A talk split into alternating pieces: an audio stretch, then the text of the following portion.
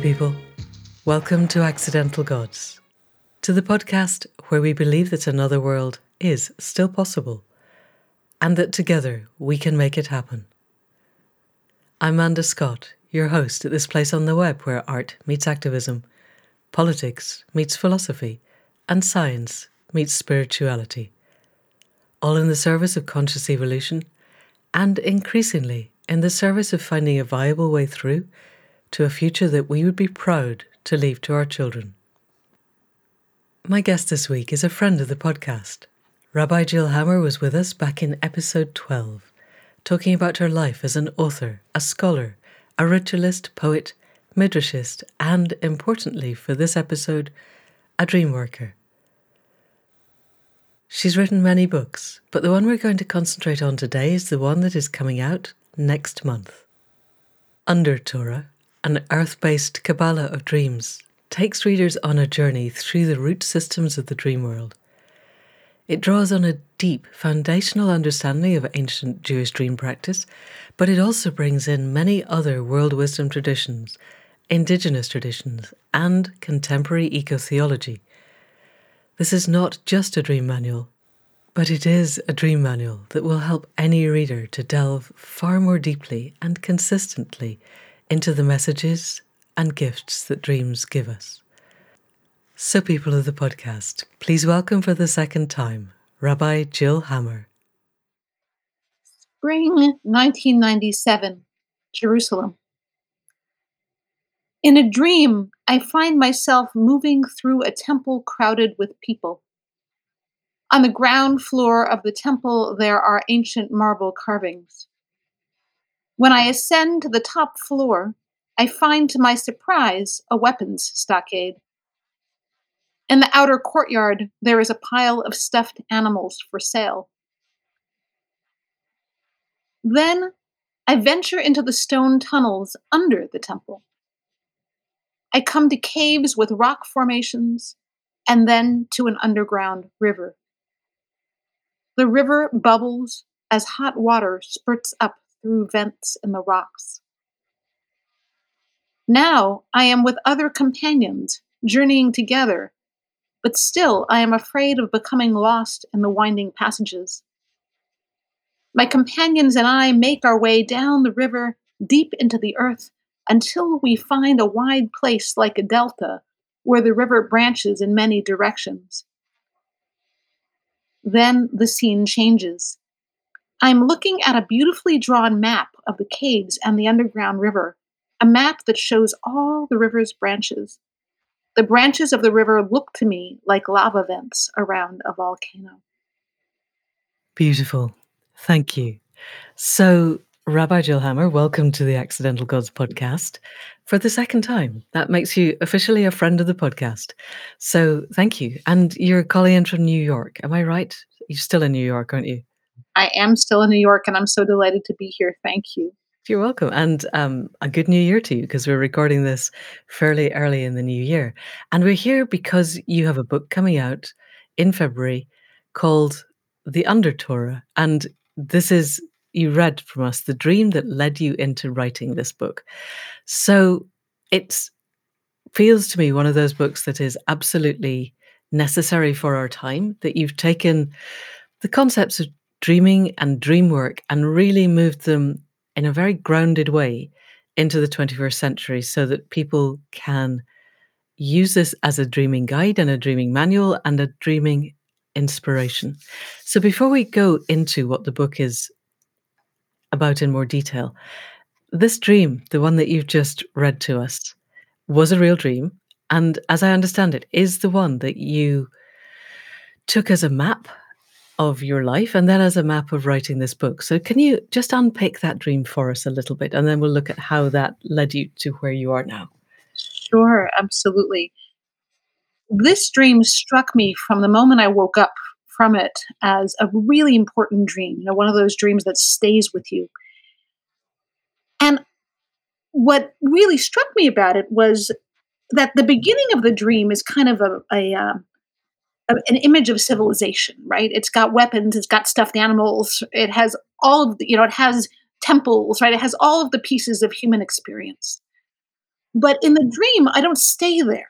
And I go under this temple and I end up in inside the earth, right? In tunnels and caverns and the, and this underground river that seems to be leading me deeper and deeper, which is really in some ways a map of the dream process, right? Of Right. going deeper into the unconscious, but it's also a map of what happens when we as beings sort of let go our social persona and begin to connect with the elements that we are actually part of Right. right that i move beneath the social atom right and into this you know much deeper uh, truth and then really into the volcano which is the heart of the earth itself and this dream gave me i think the insight that when we dream we're not only connecting to some deeper part of ourselves but to the deepest part of our experience which is our own connection to the earth the cosmos and the body And you were at rabbinical school when you had this dream, or had you finished it by then?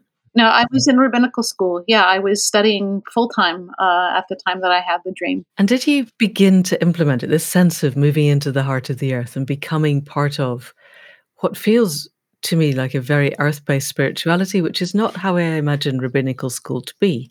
Did you begin to to step into this while you were studying, or did you have to wait, kind of qualify, get out of the way of all the people trying to fill your head with stuff, and then begin to move into the dreams? Well, in a sense, it was both. When I had this dream, it was around the time that I began kind of wandering away from my studies and going to caves. Right. You know, and I was really looking for, you know, the ancestors, right? The, you know, the ancient world. And I really wasn't interested at that point in the commentary on the caves. I just wanted to see the physical physical caves. I wanted to experience what it was like to be in the Were you actually caving? Were you becoming a caver? uh, what I was doing was visiting, uh, for example, Hezekiah's Tunnel, which is this ancient dug water water channel that goes between Jerusalem and the springs outside, uh, and you can walk through it, Right. and it's thousands of years old.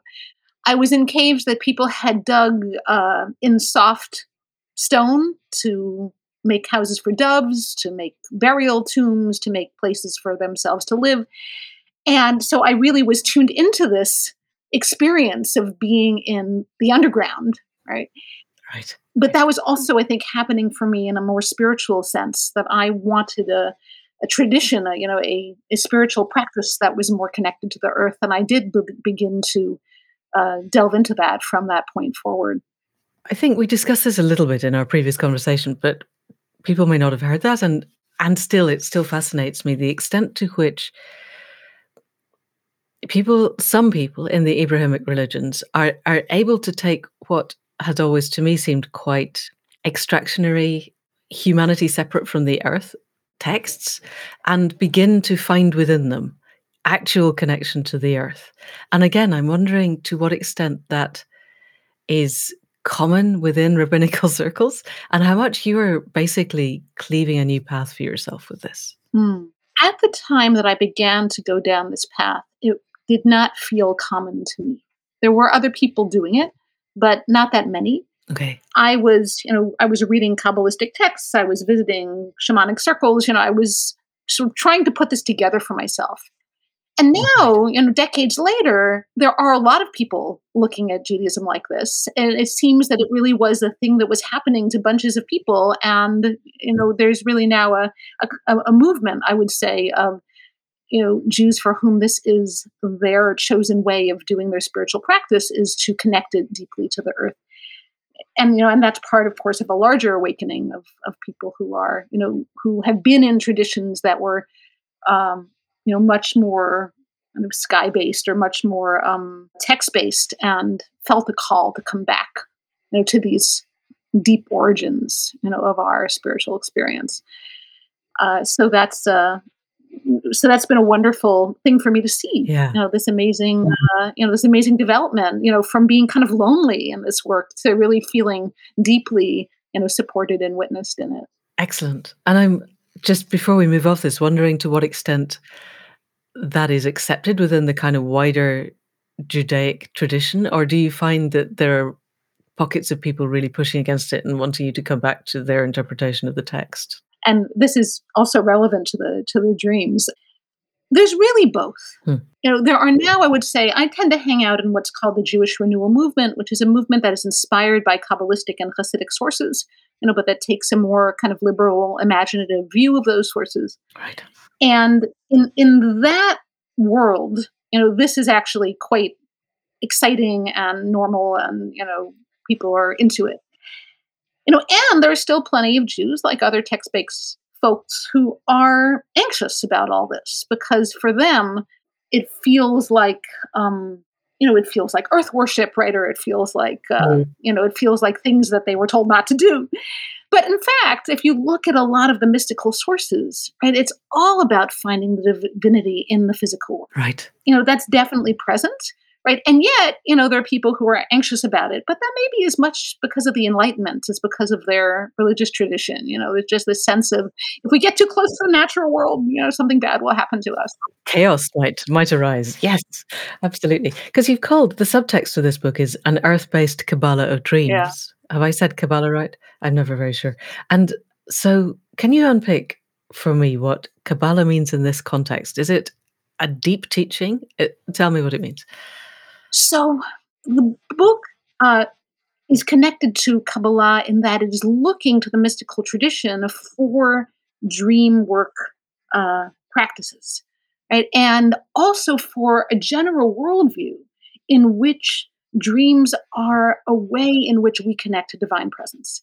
And this is something you see all through the traditional Kabbalah, right? Is that when we go to sleep, we actually go to visit the divine presence, right? Our souls leave and they all go and they hang out in this amazing garden with the Shekhinah, with the beautiful feminine divine presence, right? And that's where you receive the information that becomes your dreams. Um, and uh, if you're unlucky, you run into some demons and they tell you unfortunate things. And if you're lucky or if you're, you know, virtuous, you end up, uh, you know, having wonderful dreams where angels talk to you and then you know in the morning you come back you know and, and you had this Mhm. dream and you know this is a uh, you know a typical mystical uh, narrative of how dreams happen Okay. but what's fascinating about that from an earth-based point of view is that the same entity that is providing these dreams right the divine presence is also the entity that is filling the physical world right that's also the, the aspect or the facet of the divine that is um, you know that is closest to our uh, you know our embodied experience so the kabbalah is making this uh, association between dreaming Hmm. and between kind of the dream of this this life you know and that was really what i was drawing on you know in, in writing the book Brilliant. Excellent. And and with great success. So how long have you been working on this? Because it's clearly you had that first dream back in 97. Some of the dreams in the book go back even before that. We're now, whatever it is, to, I can't even do the arithmetic, but many decades after that. How long have you actually been writing the book? What prompted you to sit down and because writing's hard work and you're a rabbi and you're and a mother. You've got a lot of other things to do. What made you carve time out of your life to write with?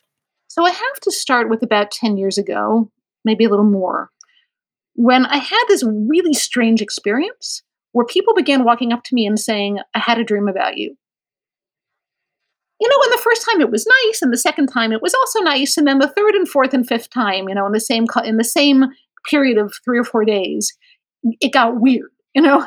And Yeah. what am I supposed to do with this experience? And I didn't know, and I went to other, uh, you know, I went to some of my teachers; they didn't know, and I thought this is a message, and I'm going to start doing more dream work. And I began to teach some of this material and to you know explore dreams and ways that contemporary people work with dreams uh, with uh, with my students and to look into some of this more ancient Jewish dream material. And over time, you know, as I taught these classes and as I collected my own dreams and the dreams of others, you know, it became clear to me that there should be a book. You know, that there should be a uh, you know a record of these dreams and a and a way of putting together these experiences.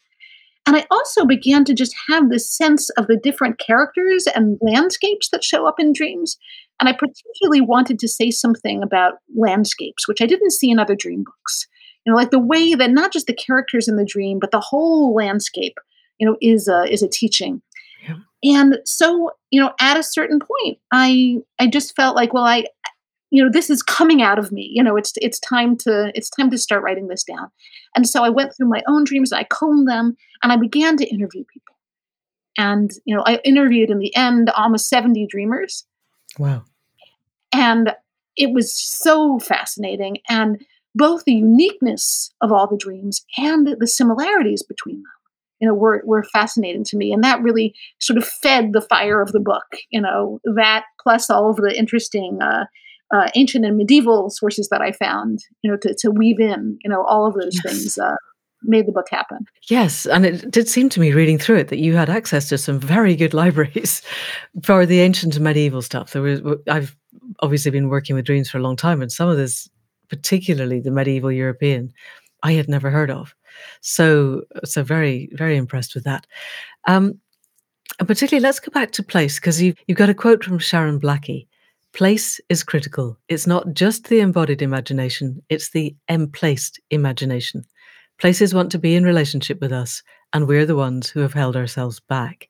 And we've talked on this podcast with Sharon Blackie, and and we'll do again with her new book sometime soon. And she's very committed to really connecting to landscape and it seemed to me that you were able to bring the concept of the tree of life, which I guess is a Jewish concept, is it? Or is it a, a kind of, it's not just a Greek ancient European concept? Okay, thank you.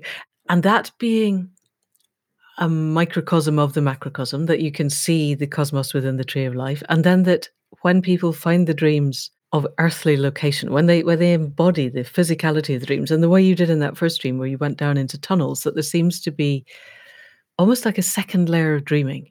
You come into the dream at the relatively superficial layer. Sorry, there's a cat walking across my keyboard. And then you go down into tunnels and the dreams take you deeper.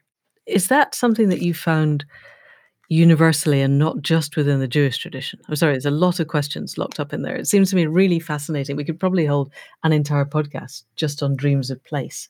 So let's see if we can unpick that. Ah, so one of the dreams in the book actually comes from uh, the the 16th century, and the the dreamer is describing this dream of you know the, I, I found this little hole and I went in the hole and there was a candle and then there was an ocean and then I got to a palace. You know, there's sort of this this kind of dream, and lots of us have had those kinds of dreams right, where you're walking along in an ordinary landscape right? And then all of a sudden there's a door, right? Or there's an entrance to a cave, you know, and then you're or there's a staircase, and then you're in some place completely different. And as I interviewed dreamers, you know, I heard about these things. You know, oh, I was in a, a university campus, and then there was a, a, a, staircase, and then I was in this, you know, university in the sky, uh, or uh, I, you know, I went down the stairs, you know, and there I found this goddess shrine, you know, and there was a woman writing there. You know, th- those sorts of dreams, I think, you know, are common to many, many dreamers, you know, across culture. You know, Jung talks about the vertical, right, as the, you know, as the direction of, yes. of, of spirit. Yes. Um, you know, and that is a map that I use when I think about dreaming. That, as, but it's not always vertical. Sometimes it's inward. You know, sometimes you're in a house and there's lots of rooms, and you're going deeper into the house. You know, there is this sense of journey of of movement, and I think that that mirrors you know our desire to get to something real and to get to something magical you know that that feels meaningful that feels compelling.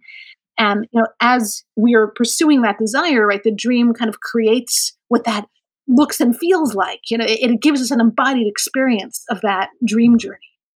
So those places in the dream often they have a particular feeling of awe or wonder like you know you've gotten to an unusual uh, you know a powerful a potent place in a dream when you have that feeling of wow you know this is bigger than i thought it could be. Sometimes it's even a color like that blue is so bright or mm. you know that tree is so big. Uh, that feeling you know when you when you get that feeling it's like you've come to that place with a capital p you know i spell it with a capital p in the book. Yes. Uh, where you're you're really in relationship to the place in the way that Sharon Blackie is talking about. You know, when you come into the sense of this place has an identity, it has a you know, it has a consciousness, and and I'm connecting to it. You know, to you know them, however you understand it, in a um, in a deeper way, right? In a way that that allows me to open my spirit And did you find and and the people that you interviewed, that once you had a dream place that felt like that, that was place with a capital P, that you dreamt back to it on a regular basis? Or was the place different, but still the capital was the same? You see what I mean? You knew there was something special, but it wasn't geographically in the same dreamscape. Sometimes people will go back to the same place. One person I interviewed comes back to a particular cave again and again. Right. But mostly I find that it's another version of the same place.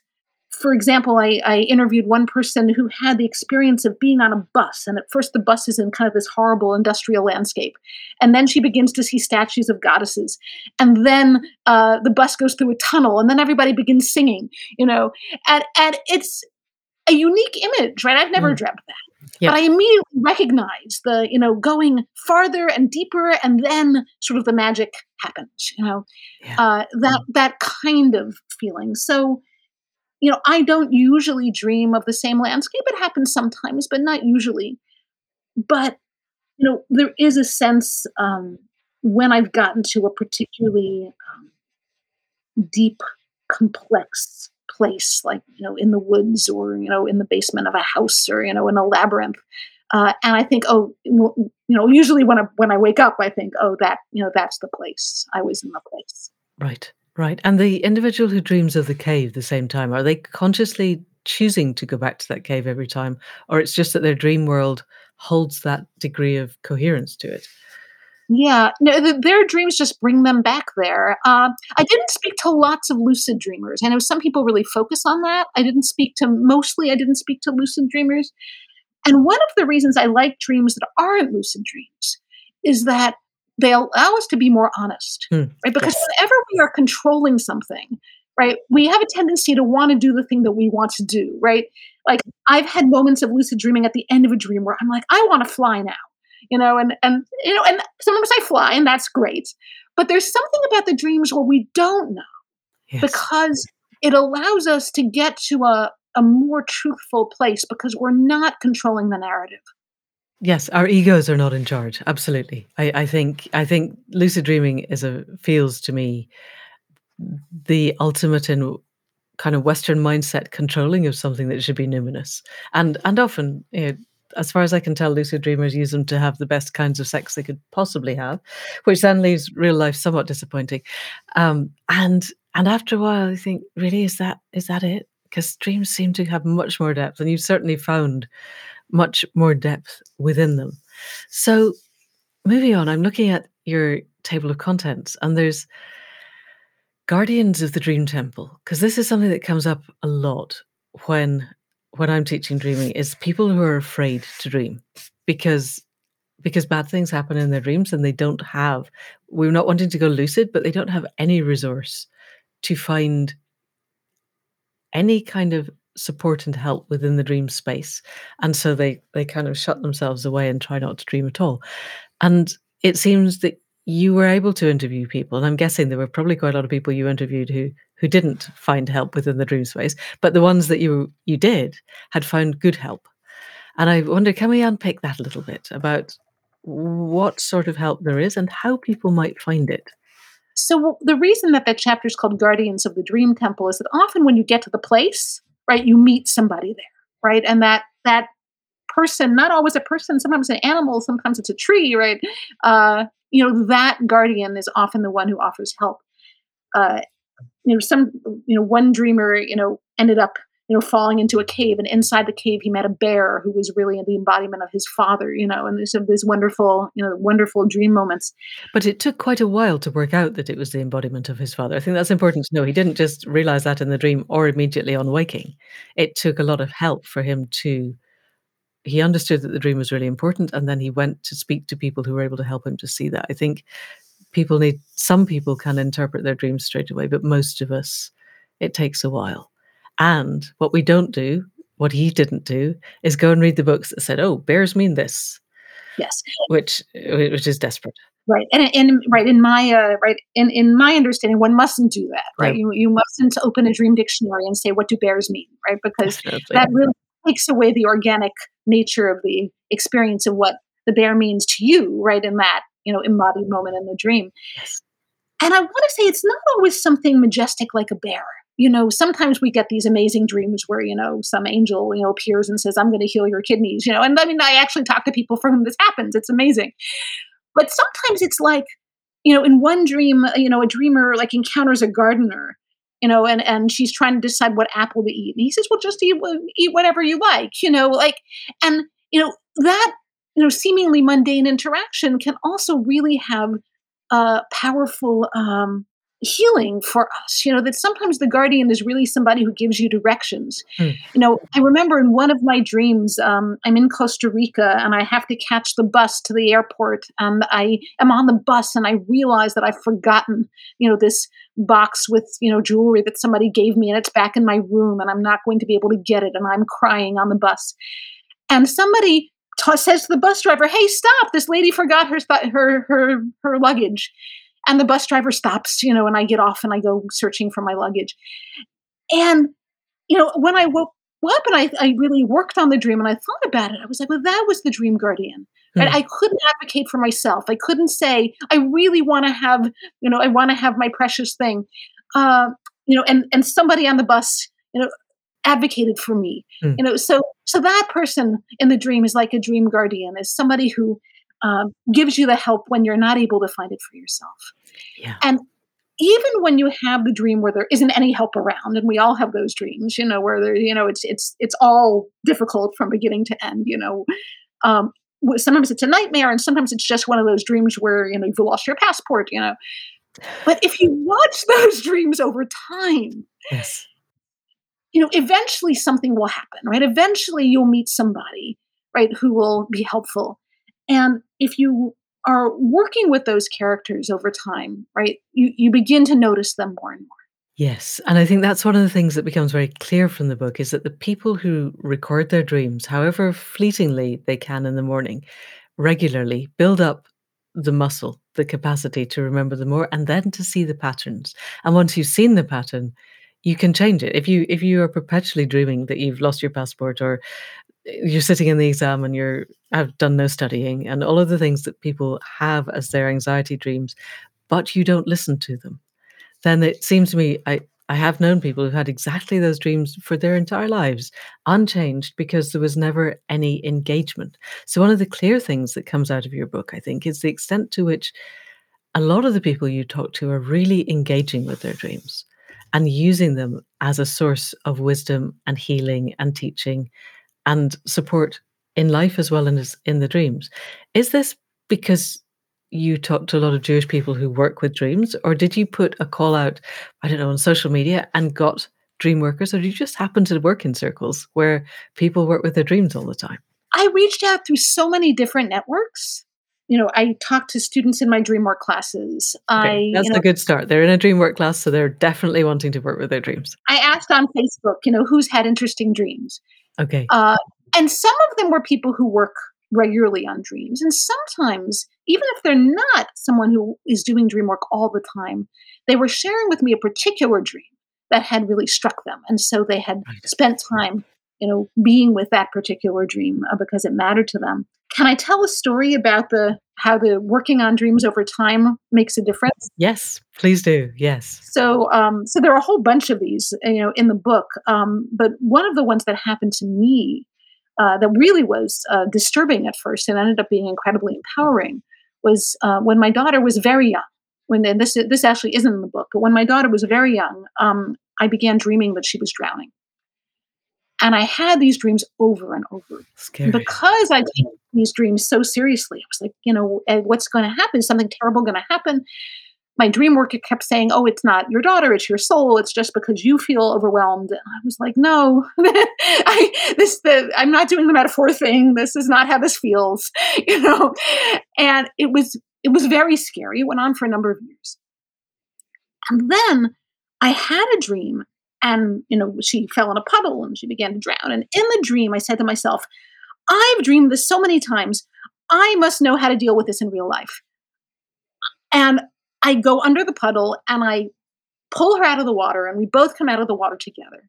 And I realize as I'm pulling her out of the water that I am breathing under the water. Yay. and I, I, you know, I, we go back to the people that we're with, and I say, "Look, you know, everything is okay." And and I was watching, and I saved her, and I woke up, and I never had another drowning. Oh, interesting. Like, like whatever it was that I was working through about my ability to protect her, you know, I had gotten to it, but it it took years of what is going on with this dream. Hmm. You know? Yeah. And did it change, do you think, the relationship in the waking world between you and your daughter? Did something shift? Absolutely. Uh, it was definitely, um, connected to, you know, my learning how to trust her, you know, not to run into the street, you know, not Okay. to, you know, not to eat, you know, not to eat the marble, you know, like as she was working on that, you know, I was having these dreams. And, Right. you know, and I think the resolution wasn't only mine, it was also because you know, she was becoming a person who could regulate herself and, you know, and the dreams reflected that. And did you share these dreams with her? Because there's quite a lot well, not a lot, but there are dreams that she has in the book. I'm particularly struck by the one where she had as an entry point a dot on a bit of paper. It's like, yes, the ultimate basic simple entry point. And it seems to me that in families where multiple generations share their dreams, then they can do work within the dream time together that has what we might call waking world implications. Does that work out for you? Yeah. Oh, one of the practices that has really inspired me, I, uh, I spoke with uh, a Native American man who shared that in his family tradition, everybody, including children, you know, shared dreams at the breakfast table. You know, it was coffee and dreams. You know, that's what everybody had. Uh, and I and I've you know I've heard that from other people. You know, within the the same or similar cultures. So I always ask well, my daughter, what did you dream? You know, sometimes she tells me, sometimes she doesn't remember, sometimes she doesn't want to tell me. You know and i i don't i didn't share this one because i felt that was a too big a load to put on her you know to you know to share with her about the drowning dreams but i do share with her some of my dreams and she has shared some wonderful ones with me you know and um, you know there was the one you were mentioning about you know with where she goes to the dot on the paper and she it's like the 12 dancing princesses you know she ends up in a an underground world where she has a prince to dance with you know and she meets a sea monster and all this. There was another one where Maleficent, you know, the Disney character, the like the the witch Maleficent from Sleeping Beauty, is teaching her to fly, and you know she learns how to fly, and then she flies out the window, and it, How it was cool is that? it was an amazing like kind of coming of age dream, you know, and uh, and you know it was so interesting to me that the character was teaching her was not just a nice character, but was a very powerful character. Hmm, and a powerful woman.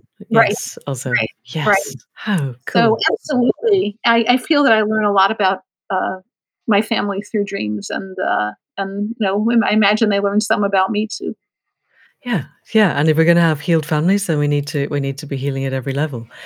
And another of the chapters is healing in dreams. And what I'm very aware of is that there's a very mechanistic school of thought about dreams, which says that it is purely our our brains processing the waking world and and there's no real need to pay any attention to them. And you you kind of mentioned that on the way through. You've obviously read those papers too.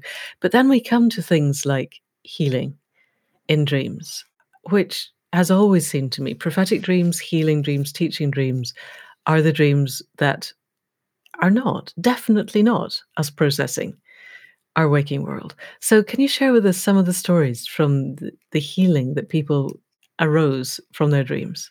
Oh, sure, I'd love to. It's actually one of my favorite chapters.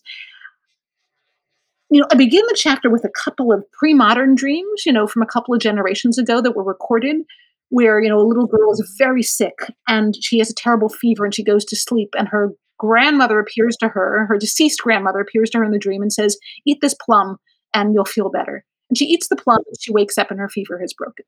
You know, Yeah. there's another dream there um, where an ancestor comes and gives somebody medical advice, you know, that heals their child. There was one dreamer uh, who, you know, was in a hospital and, you know, they literally see an angel in their dream who reaches into their body and heals the the part of the body that is harmed and, you know, and they wake up and, you know, and they're and they're better Mm. you know, there was a woman who is depressed, and uh, she sits down with a man and an elephant in a tent, and they give her ful medames, which is a, a a a bean dish, you know, from the Middle East, and she eats it, and she wakes up and she's not depressed anymore. So, I mean, Yes. these are amazing experiences. You can't really explain them as kind of random firings of the neural net, you know, like, I I mean, maybe somebody thinks they can, but I, you know, I don't I don't Yeah, yeah. And and even if they did it, you know, the end result is these people are better, and that's what matters, is the, you know, the real world result. I'm kinda curious as to whether particularly the the angel in the hospital one, whether anybody tried to tell the medics and what their response was. You don't happen to know? Unfortunately, I don't. No, no, my medical colleagues are it's, you know, particularly doing studying the homeopathy, so many people, they would say to them, you know, "Yes, this was happening, and I took this homeopathy, and look, it's gone away." And it's as if the medical people who are deeply embedded in the medical mindset actually become deaf in those moments. It's a very strange phenomenon, and I'm kinda guessing that if you said, "Well, healing happened in the dream," the same would happen. What I was really intrigued by, particularly the the the ones from several generations past, was that it wasn't that the little girl had to wake up and say, "Mommy, I need to eat a plum. Go and find me the plum that, you know, granny told me to eat." She ate the dream plum and was healed. Which is amazing and lovely and wonderful. And so I'm wondering also if in your dreaming circles and your dreaming groups, do people ever endeavor to incubate healing dreams? Um, absolutely, we do incubation of dreams. I mean, the thing that I I I want to be careful about is that, of course, you know, not every illness is going to be healed in a dream, and and I don't ever wanna give people the impression that if they don't receive this sort of dream healing, that they've done something wrong, you know? This is all Yes. mysterious and and not predictable. Um, but what I do say to people is to take you know, if you have such a dream, you know, really take it seriously. I mean, sometimes, of course, you don't have an option. It's clear, you know, from the dream that it is to be taken seriously. Uh, but, you know, sometimes I've woken up from dreams and thought, "Well, this thing I d I did in the dream was healing. I'm gonna try that in real life and see what happens." And that has actually worked for me. You know Yes, the witch hazel dreams. Yes. You know, the dream where I'm in the apothecary and I uh, apothecary shop and I keep looking at different things, and she's like, "No, you really need to buy the witch hazel." And I woke up and I had a skin condition, and I thought, "Well, nothing else has worked. I'm gonna try the witch hazel." And it worked. And it works. Yeah, nothing to lose is a really good point to get to, isn't it, when you start trying these things? And I'm also aware I remember reading Sandra Ingerman's book on soul retrieval many, many decades ago, and she had some kind of chronic pain condition that was the medics had basically said, you know, "We've got nothing left. You just have to just keep taking the morphine and and basically you're crippled for life. Sorry." And she she had thought, you know, uh, I'm not not lying down with this. This is not gonna happen." And she set the conditions for a dream every night for 6 months. And at the end of 6 months, she dreamt of being in her downstairs room and and somebody stepped out from behind the sofa and and healed her back, and she was and she woke up and she was better. So I think one of the things that really struck me about your book and and in all of the dream work is giving things time and not expecting the whole modern thing of make a decision, ask for something, and it arrives Amazon-like within 30 minutes of your even not knowing that you wanted it in the first place. And that dreams are not necessarily like that. They take they take time. And I'm wondering, do you have any dreams that possibly didn't make it into the book or that did, where there was dream sequences or something that spanned a long time for people of an event and then the dream, or the other way around? Oh, absolutely. I've certainly had those, and and there's one in the in the book that really, uh, was so moving to me. I mean, I it I it was is such a memorable experience My talking to this dreamer. She had had nightmares basically her entire life, I mean, for decades, of zombies.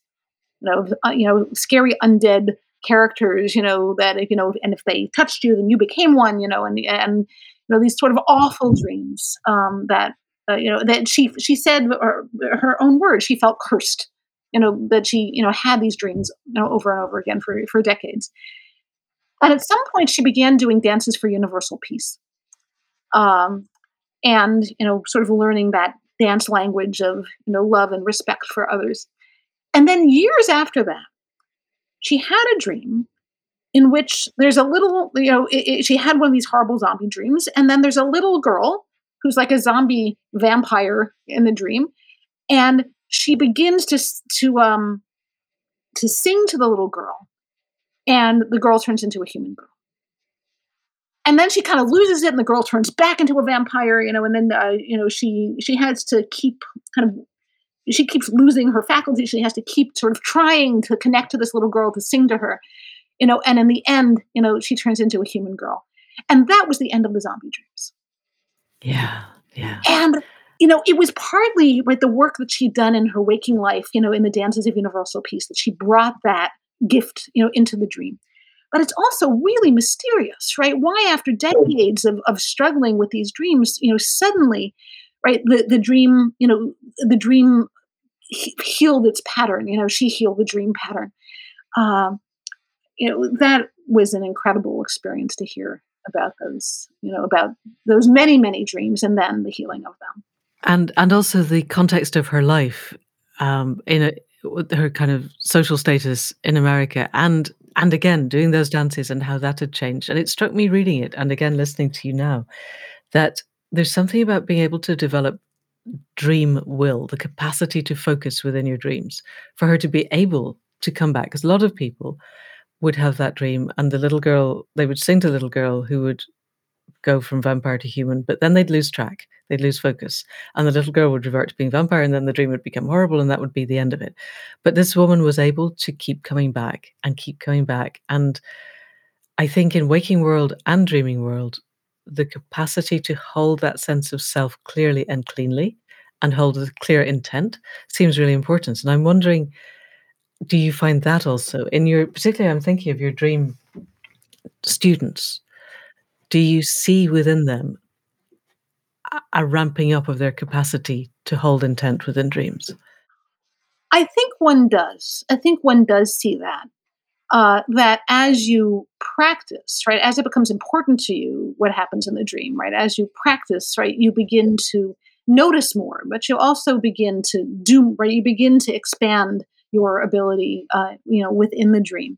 You know, I'm, I'm thinking of uh, years ago when I was I was an adolescent. I used to have scary snake dreams. You know, like a lot of people, I had snake nightmares. You know, and at one point, um, when I was about 17, a man named Gabriel came to me in my dream and he gave me a sword and he said, Now you're going to kill the snake. Wow. And there was a giant snake, you know, terrifying snake that I would have run screaming from, you know, in any other moment. And, uh, and I, you know, I took the sword and I killed the snake. And, uh, you know, that was not exactly the end, but definitely the, you know, the cessation of the, you know, the real uh, terror of those of those dreams. Yeah. I rarely dreamed about snakes after that. And I think it was partly, you know, my own consciousness working on, you know, those dreams. What do I, you know, how do I get rid of these things? What do I do about this? Um, you know, something was being worked out. So I think some of it is patience, right? You just have to kind of wait, you know, the work is happening in you, right? And then there's also the um, right, the drawing your attention to it, right, will at some point, you know, often draw some healing to that area because you know the brain knows that you're you're working on that right? You're thinking about it. You're you're putting your your an energy into it. And you know the dream world you know may not always will but but often will you know respond to the energy that you are Yeah. uh, which is uh, that you are putting in which is like a dream incubation process right? Of saying this is the dream that i want. Yes. Yes. Do you want to talk a little bit more? Because a lot of people are not familiar with dream incubation processes. So, how do you teach your students? I realize this is going to be the edited, small, short version that you probably take weeks to train. But what is the edited, small version of dream incubation? so there's a lot of traditional Jewish material about this, right? There are bedtime prayers that include, you know, may my dreams be peaceful, you know, may I not have bad dreams. There are incubation prayers, uh, and dream incubation is just a fancy way of saying asking for a dream. You can say a formal invocation or prayer or request, uh, but you can also just um, think about, you know, what kind of dream you would like to have, you know, uh, sort of, you know, put it in your body. And most people do this right before they go to sleep. Uh, but you can also do it several times throughout the day before you get to bed um, to say, I, I would like a dream that, you know, that relates to my healing, or I would like a dream that relates to an ancestor that I want to see again. And those requests are are often answered. And I always say, don't assume that because your dream was not exactly on topic that it's not an answer to your question, right? Yes. Because Yes. often it is an answer to your question, but not the not the way that you had framed it, right? But you what you have to be flexible with that. You have to allow the dream world to communicate in its own language. Yes. So whatever dream I get, if I get one, you know, I I assume that it's an answer to the question, and I you know I, I read it with that in mind. Brilliant. And I even find, you know, that at moments of real despair, you know, when I have said, you know, when when I have really been in a a state of not being able to hope for a dream that would help me, uh, those dreams have particularly come in those moments. Yes, yes, because once you have a relationship with your dreams, I think after a while, you don't have to ask, you just have to listen, Mhm. and then and then the guidance is there. Beautiful, brilliant, thank you. And then there's a chapter on dream healing our world, and we're at the start of a new year, and each new year now feels to me more traumatic in a way, or at least that we're deeper into what Joanna Macy calls the great transition. We it's so obviously not ever going to go back to how it was. And I'm I'd like to look at some of the dreams within the dream healing our world, and then I'd like to look at where we think we could take that, because it seems to me one of the really important things in in all of our communities. So have you got any good stories of dreams that were in the book or dreams that didn't make it to the book of of dream healing of the world? So this was actually one of the core things that made me want to write the book, was that I wanted to say something about ecological dreaming. That people are dreaming the global warming, they're dreaming climate change, they're dreaming, you know, all of these things, and they're also dreaming healing, right? They're dreaming the trauma, absolutely, right? And they're also dreaming, you know, potential planetary healing. And those dreams, I think, are so important, and I think it's important not to see those only as our personal dreams, but also as dreams that are coming through us as a way of as a way the planet is speaking to us, right? Right. So, I think we have some, uh, some calling to share, right, those dreams. And some of the ones this one didn't actually in the end make it into the book, but was very powerful to me, uh, was a a a a woman dreaming of, um, logging, uh, you know, she saw trees being logged, you know, and the trees are being cut down and wiped out, and she's, you know, she's weeping and she can't do anything about it, and, you know, the loggers leave, and she begins to cry, and her tears fall on the tree stumps, and then they begin to sprout. Oh, wow. Yeah, um it I just I it it still gives me chills, just this this this amazing dream. You know, another dream, uh, someone had where polar bears are coming into a a summer camp, and, you know, they're there to protest, you know, that their, you know, their environment is being wrecked, and the the campers are very afraid, and then they realize the polar bears are very afraid, you know, and, you know, it's Yeah. it's a moment of kind of I vow, uh, meeting, you know? Mhm. Um Yes. you know, some of these, uh, you know, some dreams, uh, uh, like this, um, the Native American dreamer that I mentioned to you earlier, uh, shared a dream about he saw a split screen where, uh, half of it was, you know, people pleasantly having a picnic, and on the other half, he saw, you know, flames and people being burned and the landscape being destroyed. You know, eh, i i i you can't get clearer than that. Hmm. And and that, for him, became a move towards becoming effectively a shamanic, uh, interlocutor for his tribe, for his people, so it was an initiatory dream as well as a potential future foretelling dream.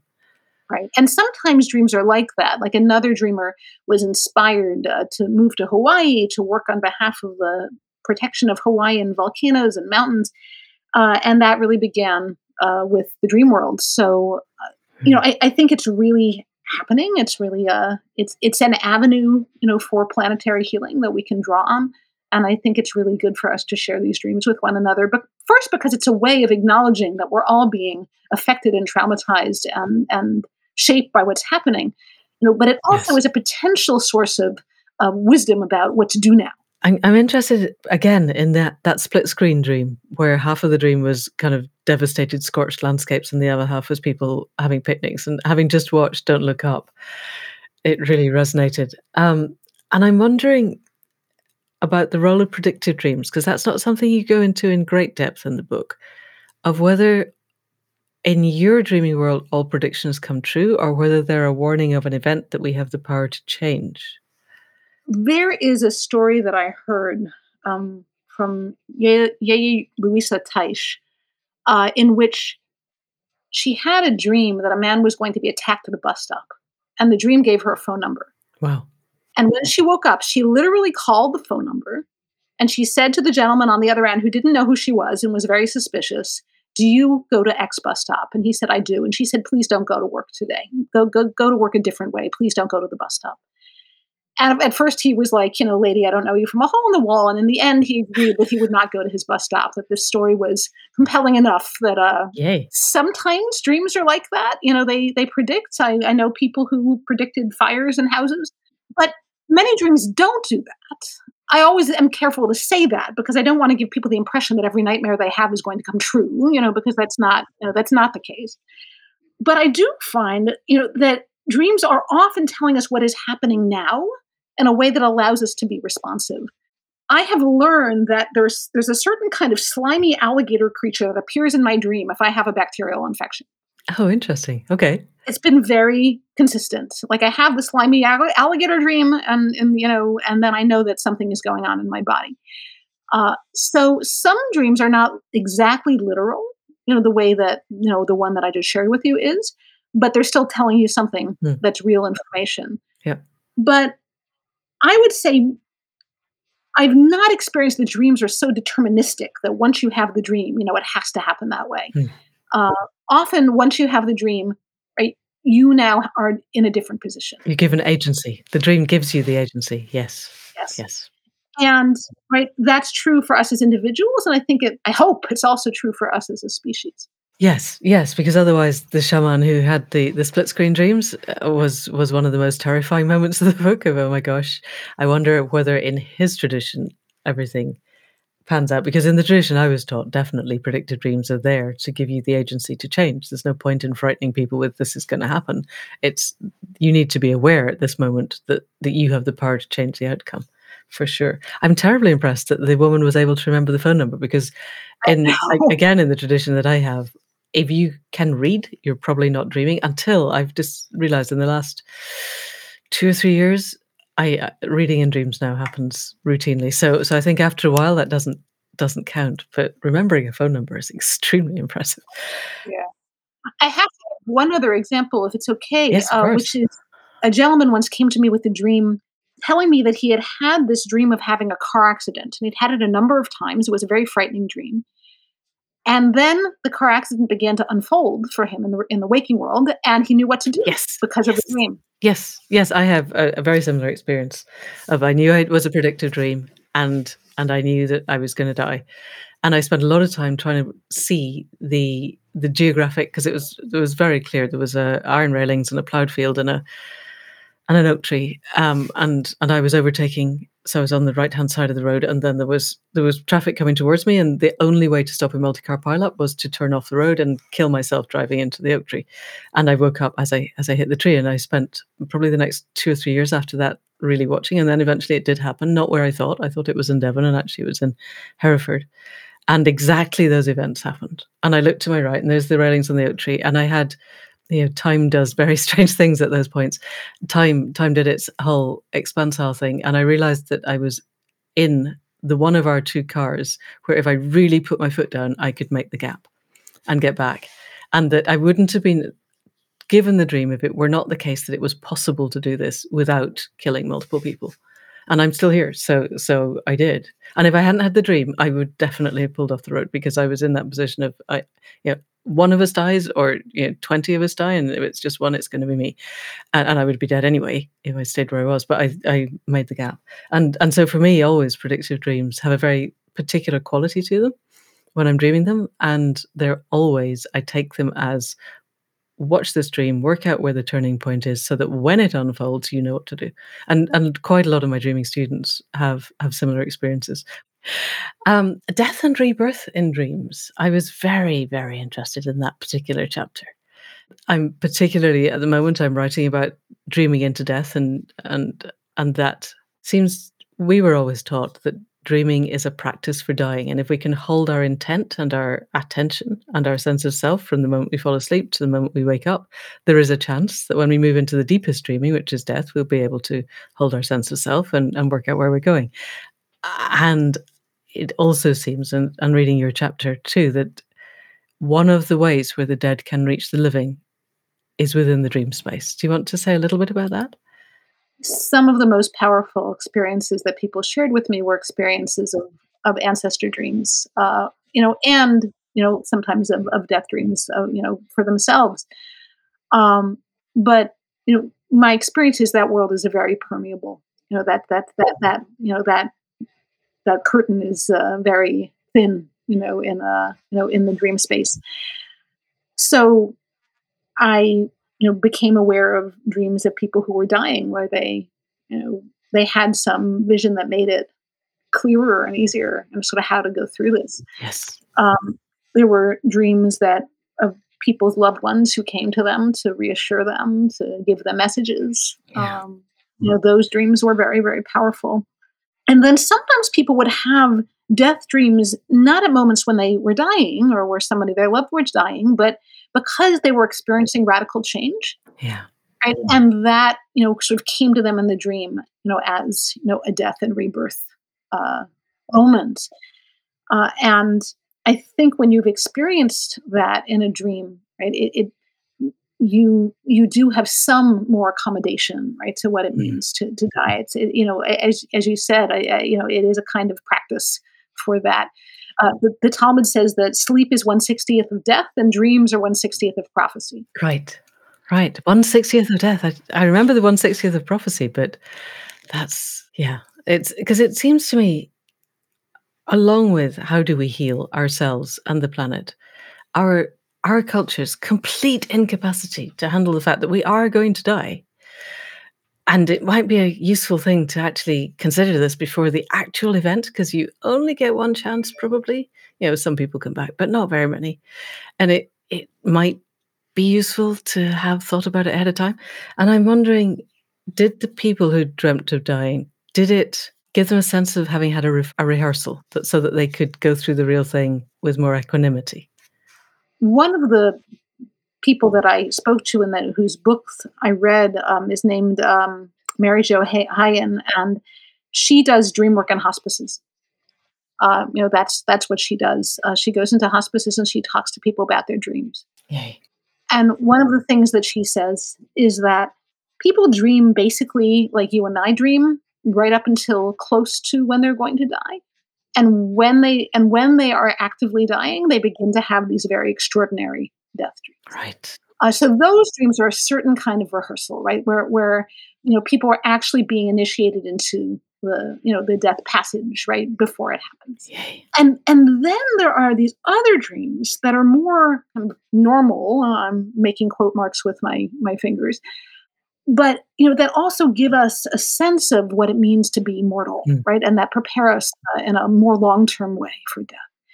And I'm particularly thinking, um, and this is in the in the book, um, uh, the dreams I had about my father. Uh, you know, when he was elderly, and although I didn't know I didn't know this, you know, close to dying, uh, I had this amazing dream in which I came to visit my parents, and both of them were connected to plants that clearly were teaching something about them. My mother was holding a little withered but very fragrant or- orchid, and my father took me out on the deck to show me this immense pear tree that you know is not there in the waking world, but it, it was there in the dream. And I looked at the immense blooming pear tree, gorgeous, and I said, you know, that's that's beautiful. And he and he kept beckoning to me. There was something that he wanted me to see that I hadn't seen.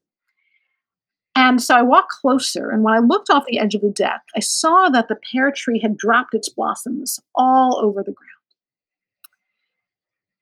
And that was the image, right, of human mortality, right? That here the tree is beautiful, it's, you know, it's gorgeous, it's magical, and it's ephemeral, right? The blossoms are mm. falling. And that image stays with me. You know, if, if there's an image in my dreams that taught me about death, you know, that's the. And, you know, I I, I, still think about you know the the importance of that image hmm. for me, the, the, ways that it taught me about appreciating the beauty and also recognizing right the limitation, yeah, like recognizing that, of life. Know, yes, right, exactly. Yes, yes. Thank you for sharing that, and I remember those bits in the book. It felt very moving, and and I wonder, your mother is still alive. Mm.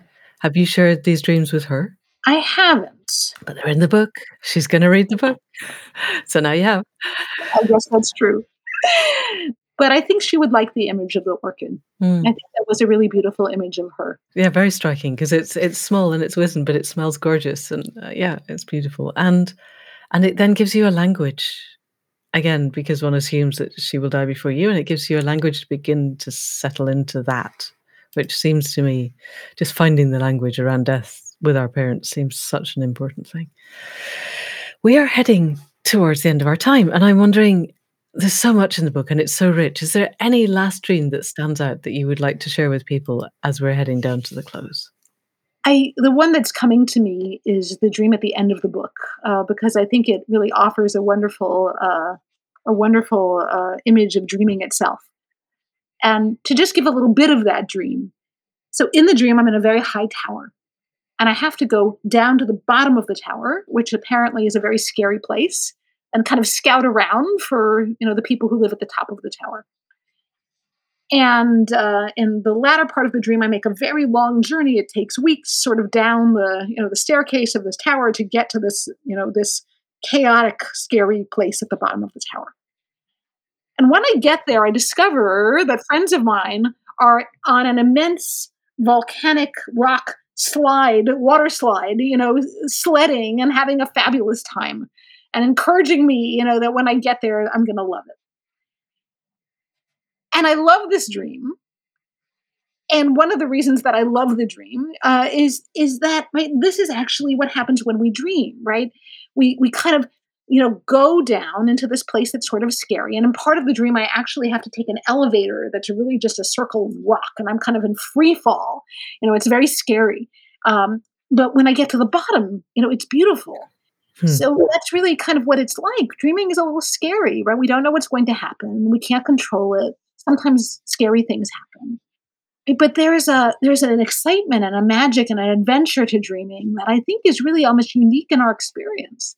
Yes, and you, and you have a spiritual community in the dream. That sense of people who want to share their joy with you, which feels really important in the world that we're coming into. That sense of being able to build communities around joy feels huge. And sharing our dreams with people, sort of giving our, give, allowing our vulnerability to let people know us better, uh, and and, and uh, be in spiritual uh, inquiry together. Yes, as the last sentence of the book, may the presence guide each of us where we need to go. Perfect. I just want to th- say thank you for a most wonderful conversation. Thank you. It's been glorious. I so enjoy talking with you, Jill. Thank you so much for coming on to the Accidental Gods podcast. We'll talk to you again sometime, I'm sure. And that's it for another week. Huge thanks to Rabbi Jill for writing this book, for the depth of the work that she's done, looking at how dreams work. So many dream books are busy trying to tell us how to interpret them on the basis of if you dream of flying, it means this, which, as I hope is really clear by now, is a very, very bad way of interpreting dreams. And Jill hasn't done that. She's really looked into the heart of people's dreams and shared the process by which she and they began to unfold them. And it's rarely a one hit process. A lot of dreams are not in clear text, telling us what to do or how to be or how the world could be different or better. They're iterations towards something that we are exploring in waking life as well as sleeping life. And Jill's book really, I think, gets into the roots of that across many cultures. So it's out in February. I will put a link in the show notes. And in the meanwhile, we will be back next week with another conversation. Huge thanks to Caro C for the sound production and the music at the head and foot.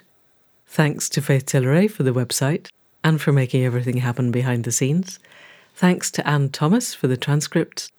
And, as ever, enormous thanks to you for listening. We wouldn't be here without you. And if you know of anybody else who really wants to be part of the generative dance of the world, then please do send them this link. And that's it for now. See you next week. Thank you and goodbye.